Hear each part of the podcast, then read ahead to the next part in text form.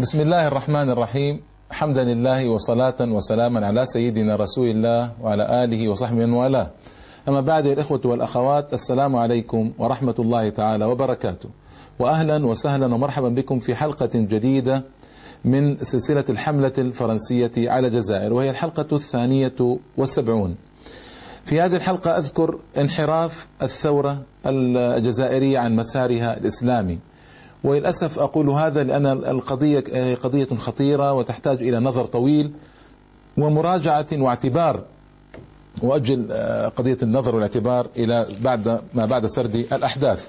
الأستاذ محمد الهادي الحسني تكلم كلاما رائعا أنا أقدم في هذه الحلقة.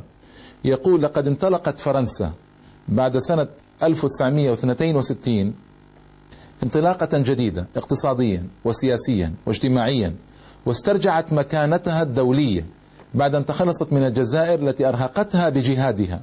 أما الجزائر فقد تدهورت سياسيا واقتصاديا وحضاريا لأنها لم تتخلص من فرنسا. كلام رائع موجز يبين كل ما أريده ويعني يوجز كل ما أريده في كلمات قليلات أفصلها بعد ذلك إن شاء الله تعالى. ويعني الذي جرى في الجزائر أمر مؤلم ومؤلم جدا في الحقيقة. كان الشعب الجزائري الجهاد هو رائده في قضية الاستقلال وكان الشباب يربون على الجهاد في سبيل الله تعالى وليس غير الجهاد وهذا أيضا واضح في قضايا الشهيد. الشعب الجزائري مؤمن كل الإيمان بالشهادة حتى أن النساء الجزائريات فيما قالت إذاعة لندن أثناء مظاهرات ديسمبر 1960 النساء كن يرششن المتظاهرين بالعطر وقبل المضي إلى الساحات العامة للتظاهر والتجمهر. حتى إذا ما وقعوا شهداء دخلوا الجنة هم الطيبون بالطيب. هكذا كانت النساء تصنع. ويعني طبعا هو صنيع الطيب رباني أمر إلهي لكن قصدي في النهاية يبين قضايا الجنة وقضايا الطيب وقضايا الشهادة واضحة في أذهانهم. إلى هذا كلام 1960 يعني قبل الاستقلال بسنتين. فالروح الدينية هي التي كانت تسير الناس في الجزائر وهي التي كانت في الحقيقة تدفع بالشباب للجهاد والعمل. النساء الجزائريات لم يكن في الغالب يبكين شهداءهن وإنما كان يزغردن في جناز جنازتهم إنما كنا يزغردن في جنازتهم استبشارا بالجنة وسعادة بالشهادة التي أكرموا بها في الدفاع عن الوطن والشعب. هكذا كان الأمر. ما كان شيء إلا الشهادة والإسلام والجهاد والله أكبر والإيمان والإسلام. هذا الذي كان سائدا في الجزائر وهذا الذي ربت جمعية علماء المسلمين الشعب عليه طويلا. طيب ما الذي جرى بعد ذلك؟ يعني أيها الإخوة والأخوات هذا جرى أيضا شيء محزن في الحقيقة. قضية الجهاد هي التي كانت في أذهان الناس. يعني أحد الباحثين يقول كنت أسمع في الأسواق الريفية التي كنت أحضرها وأنا صغير حفظة القرآن يقومون بالدعاية لصالح بعض الهيئات الوطنية في بعض الانتخابات. التي كان الفرنسيون ينظمونها في نهاية الأربعينات. وهم يرددون الآيات القرآنية والعبارات الدينية في تأييدهم لمن يريدون انتخابه يعني من المسلمين. وأيضا كانت عبارات مثل أخيكم المسلم وبغض الكافرين وبغض الخائنين يؤكد المذهب أن الثورة الجزائرية قامت على الدين وأن عاطفة الوطنية امتزجت بعاطفة الدين. وهذا أمر واضح ومعلوم. كان المجاهد يقيم الصلوات الخمس. كان المجاهد يصوم في رمضان على أن متطلبات المعركة صعب فيها الصيام وكان يرفض الإفطار بعضهم يرفض الإفطار مطلقا وبعضهم كان يرفض الإفطار إلا في يوم المعركة حتى يتقوى ويشتد عوده. طبعا هذه هذه كلها كانت مظاهر واضحة جدا في قضية الإسلام والثورة في الجزائر. كان كان واضحا جدا قضية الإسلام في أذهان المجاهدين الذين جاهدوا ودافعوا وعملوا كل ما يستطيعون. صحيفة إيكو دي باري صدى باريس تقول إن الحركة التي يقوم بها العلماء المسلمون في الجزائر أكثر خطرا من جميع الحركات التي قامت إلى الآن. لأن العلماء المسلمين يرمون من وراء حركتهم هذه إلى هدفين كبيرين. الأول سياسي والثاني ديني. فهم لا يسعون إلى إدماج الجزائر بفرنسا بل يفتشون في القرآن نفسه عن مبادئ استقلالهم السياسي. إذا هذا التحضير الطويل لجمعية علماء المسلمين الجزائريين للشعب الذي قام به جمعية علماء المسلمين الجزائريين للشعب هو في الحقيقة السبب الواضح الذي قامت عليه الثورة وهو الجهاد والإسلام. أيضا هذه الثمرة كانت في الحقيقة آه، زاغت وحادت. مصالي الحاج في مذكراته في ذكرى تأسيس حزب الشعب في سنة 1968 من باريس. طبعا كان مصالي الحاج أحد زعماء الوطنيين المسلمين وكان ممنوع من العودة ومات في باريس 1973 في السنة نفسها. التي مات فيها مالك بن نبي. أيضا هناك خيانة كبيرة للتاريخ الجزائري. هنالك سرقة لما قام به الشعب. أنا لا أتكلم عن نفسي بل أتكلم عن جميع المناضلين باسم الحق لأن الكذب أصبح كثيرا. لكن التاريخ سوف يخرج ولو دفنوه تحت الأرض. آه، أيضا هنا في في هذه المسائل في الحقيقة كلمة الله أكبر كانت هي بدايات أول معركة في الجزائر بدأت تحت كلمة الله أكبر. وكلمة السر كانت خالد وعقبة. وهذا كله واضح في قضايا الدين وأن كيف الدين كان هو العامل الأكبر في توحيد الجزائريين تحت الجهاد. آه، الجريدة التي أصدرها جبهة التحرير الوطنية أصدرتها هي المجاهد. وهذا يعني يدل دلالة واضحة على على على قضية آه، الإيمان والإسلام في الثورة الجزائرية. كان الإخوة في المغرب وتونس عندما يقاتلون يقولون مقاومة لكن في الجزائر كانت جهادا المجاهد والجهاد وهذه كلمة مجاهد كلمة رسمية. والتكبير وغير ذلك هذا كله يعني كان يذكي العواطف ولا شك. الأولاد الصغار أو الصبية 15 عاما و16 عاما و17 عاما و18 عاما كانوا يسارعون للجهاد وتحت آه، عواطف الجهاد تدفعهم آه، لأجل التحاق بصفوف جيش التحرير الوطني حتى دون علم الوالدين في بعض الأحوال. وكان الآباء يفتخرون أعظم الفخر بأن لهم أبناء يقاتلون في الجبال من أجل تحرير الوطن وأنهم بتجندهم أمسوا من المجاهدين الأبرار والرجال الخالدين. طيب. وطبعا قوة روحية كبيرة جدا كانت تعمل على دفع هؤلاء إلى الجهاد والإسلام. وهذا السر في أن الجزائر استطاعت أو المجاهدين الجزائريين استطاعوا بقوة يسيرة وأعداد يسيرة نسبيا آه، بالمقارنة مع الفرنسيين وببنادق قليلة في البدايات إلى يتحدوا دولة من حلف الأطلسي ومع مساعدات من حلف الأطلسي مساعدات من أمريكا مساعدات من غير أمريكا وذكرت هذا كله في وقته تحد تحدي كبير جدا حصل واستطاعت أن تطرد هؤلاء المستخربين. من البلاد ولله الحمد والمنة. في الحقيقة هنا عندي كلام طويل أريد أن أقوله آه، في البداية في البداية آه، بداية الانحراف كان في مؤتمر الصومام الذي جرى سنة 1956 1376 الفاتح من محرم آه، فيما أذكر أو الرابع عشر محرم يعني فيما أذكر الآن. هذا المؤتمر جرى فيه بدايات انحراف الثورة عن مسارها العربي والإسلامي. هذا أمر يعني ليكن واضحا وظاهرا في هذه القضية. آه، حتى أن آه، بن بلة لم يقبل لم يهضم تلك القرارات لم يقبلها.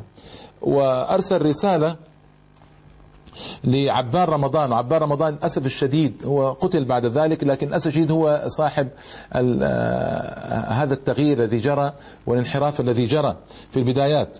آه، قال هذه تم تشكيل قيادة الثورة. القرارات لا رجعة فيها. رسالة إلى بن بلة رسله بن بلة لم يحضر آه، قادة الأوراس الذين قاموا ببدء الجهاد في قسنطينة وغيرها لم يحضروا. فقال هذه القرارات لا رجعة فيها. تحددت مسؤولية الجميع. كل من يقف في طريقها ستحصده أي الجبهة.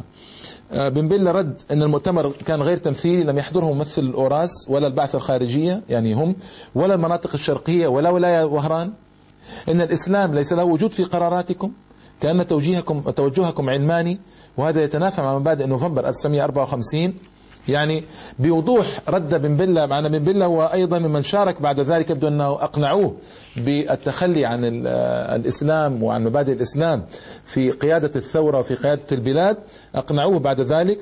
آه، أيضا بن بلة عندما جرى مؤتمر في طرابلس وعند كتابة بيان صحفي مشترك لتأييد القضية الفلسطينية ألح بن بلة على ذكر كلمة الثورة العربية. في الجزائر. يعني هذا بعد انفصال بن بلة عن قضايا قضية الإسلام وابتداء تبنيه كلمة العروبة فقط ألح بن بلة على ذكر الثورة العربية في الجزائر. عارض ذلك آية أحمد حسين آية أحمد أنه بربري وأراد حذف كلمة عربية وتحداه بن بلة بكلمته المشهورة عند مقابلته برقيبة نحن عرب وكررها ثلاث مرات.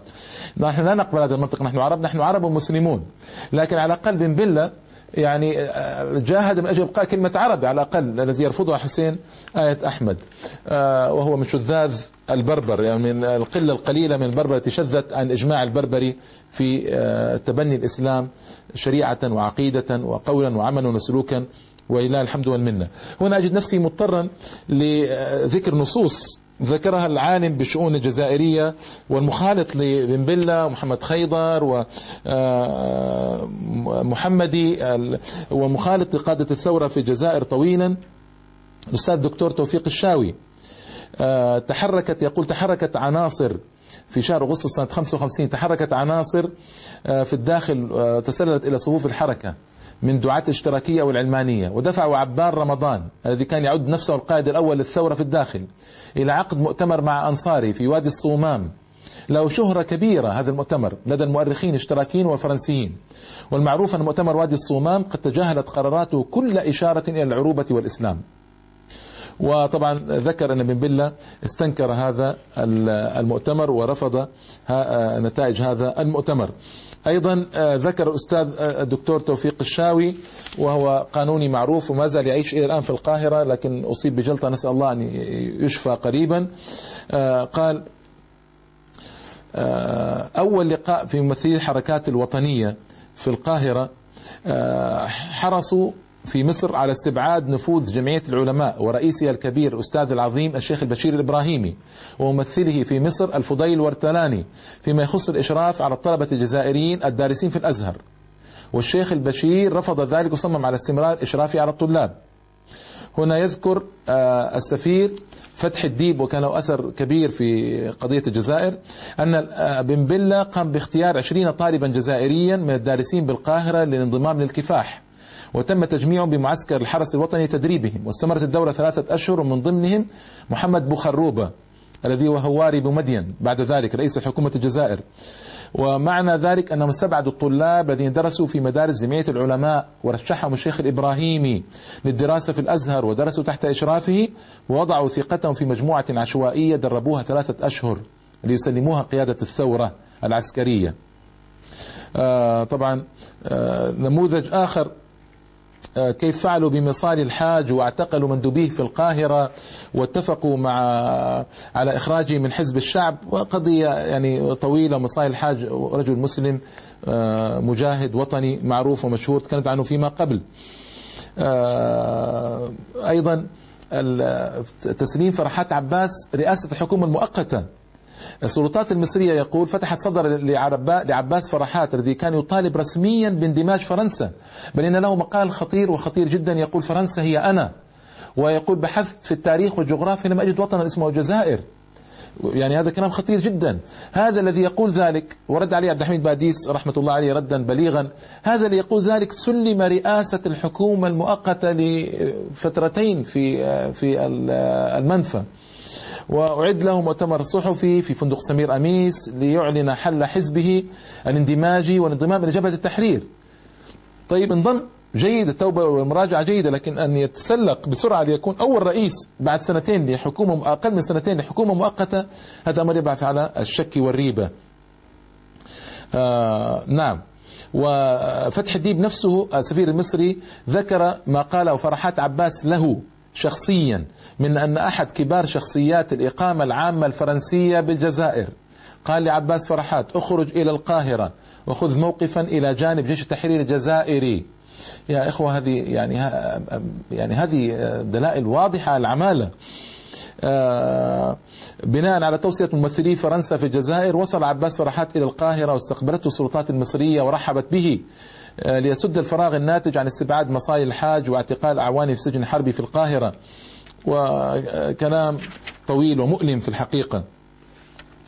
آه، إن هذا طبعا هذا الذي أصبح رئيسا آه، لأول حكومة جزائرية مؤقتة كان هو يطالب بالفرنسة الكاملة واندماج الكامل في فرنسا.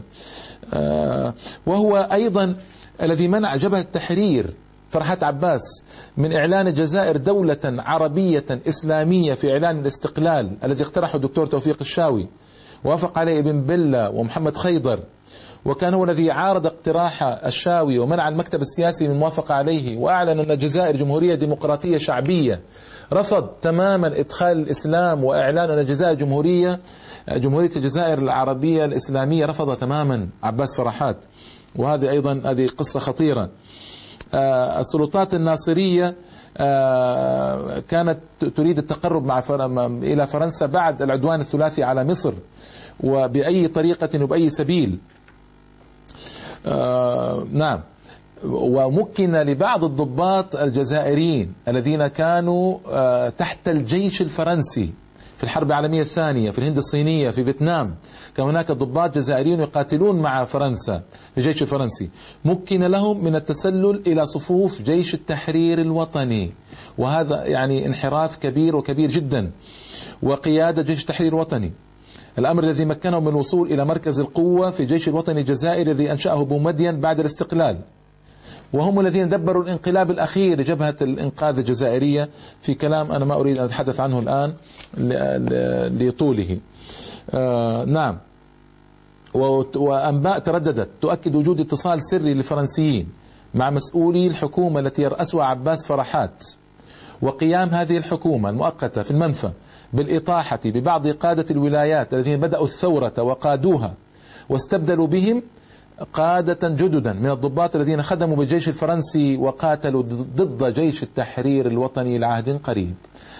إذا هناك مؤامرة ومؤامرة واضحة وخيانة وخيانة واضحة. نعم.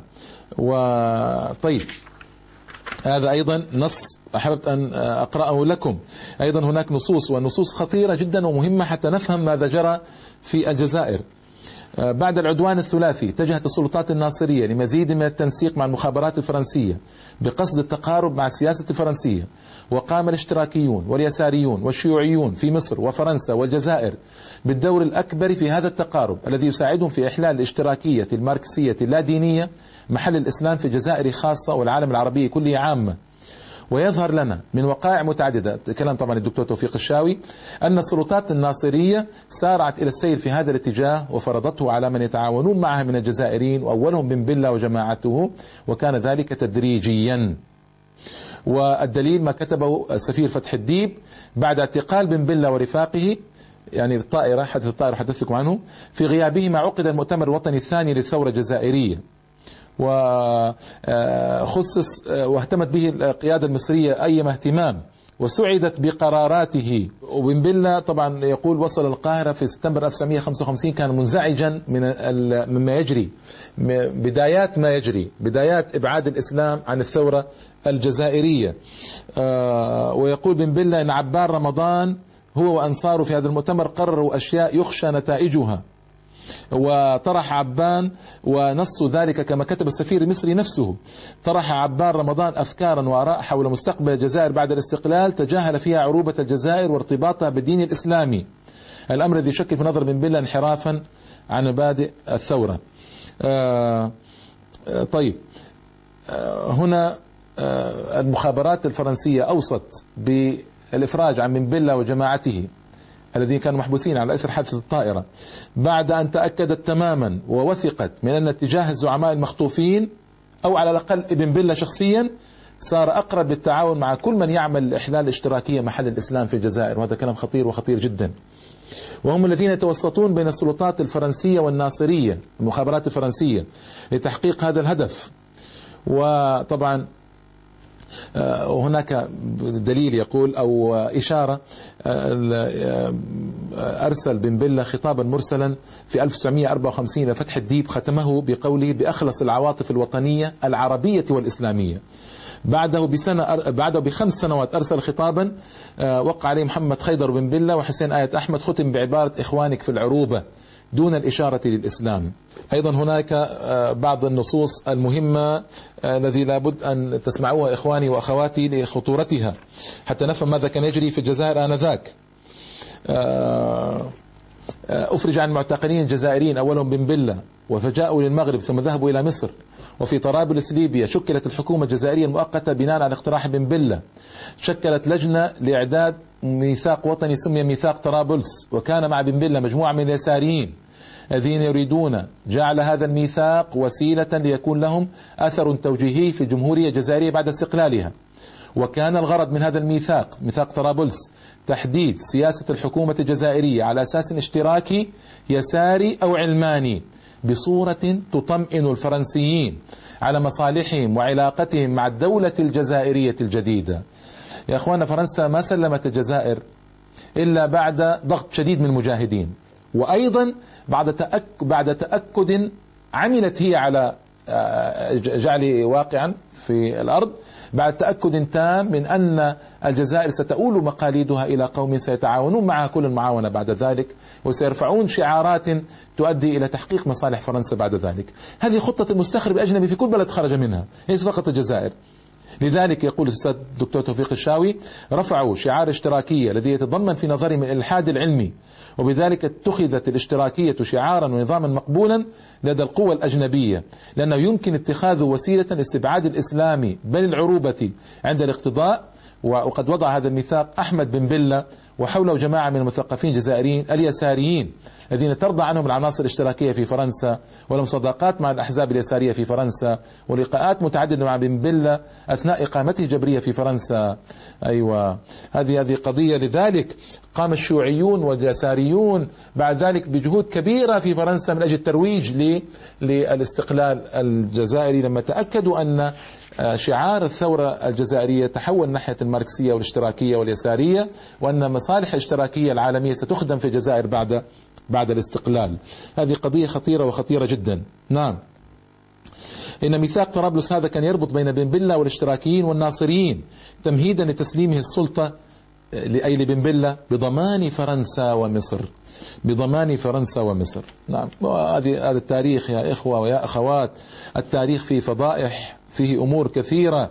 يعني أرجو ابن بالله ما زال حيا وأرجو أن يتوب توبة صادقة إلى الله سبحانه وتعالى وأن يتوب عن هذه الجريمة الكبرى التي شارك فيها بل هو كان مسؤولا عنها بصفة أول رئيس جزائري بعد الاستقلال وهي تنحية الإسلام عن الجزائر. عندما وصلنا إلى عاصمة الجزائر يقول بعد الاستقلال سمعت أكثر الأغاني الشعبية التي عبرت عن فرحة الشعب الجزائري بانتصار الثورة. الأغنية تقول يا محمد مبروك عليك هي الجزائر رجعت ليك. آه، يعني أنشودة رائعة جدا.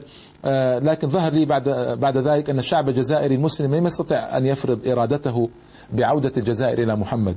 والسبب في ذلك أن بعض الجهات التي أيدت الثورة قد سارعت إلى تشجيع فريق بن بلة وساعدته الاستيلاء على السلطة. إن دعاة الاشتراكية الفرنكفونية ساروا ساروا في طريق التنكر للفكر الإسلامي والتخطيط لمقاومة التيار الإسلامي. ليس في مصر وحدة بل في جميع أنحاء العالم العربي والأفريقي خاصة الجزائر. وكانوا متعاونين في ذلك وعملوا هم وحلفائهم البعثيون والقوميون العرب في فرض الوصاية على حكومة بن بلة لكي لا تلتزم بإرادة شعب الجزائر في إعادتها إلى محمد. إن من سموا أنفسهم اشتراكيين أو شيوعيين أو يساريين سواء من الجزائريين أو الفرنسيين والمتفرنسين كل هؤلاء كانت تجمعهم فكرة الفرنسة أو الفرنكفونية. وإن كانوا يغطون بشعارات اشتراكية بصفة مؤقتة عندما كانوا في حاجة إلى حلفائهم الناصريين وأصدقائهم من البعثيين. بعد ذلك طبعا ليسوا بحاجة فجاء أبو مدين وأزال بن بلة وأزال كل مظاهر الناصرية في الجزائر واستقل في اتجاه ماركس لينيني بعد ذلك وإنا لله وإنا إليه راجعون. هاتان الجهتان. استعملتا كل الوسائل لدفع بن بلة وجماعته الابتعاد عن كل ما يؤدي إلى عودة الجزائر إلى محمد. وكل ما يعطي لشعب محمد طابعه الإسلامي الذي مكنه من خوض الكفاح ضد الاستخراب وانتصار ثورته بعودة الجزائر إليه. كل هؤلاء يرون أنه في الحالات التي لا يمكن فيها منع العودة منع عودة الجزائر إلى محمد فإنه لا بد من منع شعب محمد نفسه من عودته إلى الإسلام. أو من السيطرة على دولته أو تقرير مصيره في اتجاه إسلامي وطبعا آه، بدأوا بن بلة ومن بعد بمدين وصار ما صار بعد ذلك. أقف هنا أيها الإخوة والأخوات للقاء بكم إن شاء الله تعالى في الحلقة القادمة لإكمال ما بدأته. والله أعلم وأحكم. والسلام عليكم ورحمة الله وبركاته.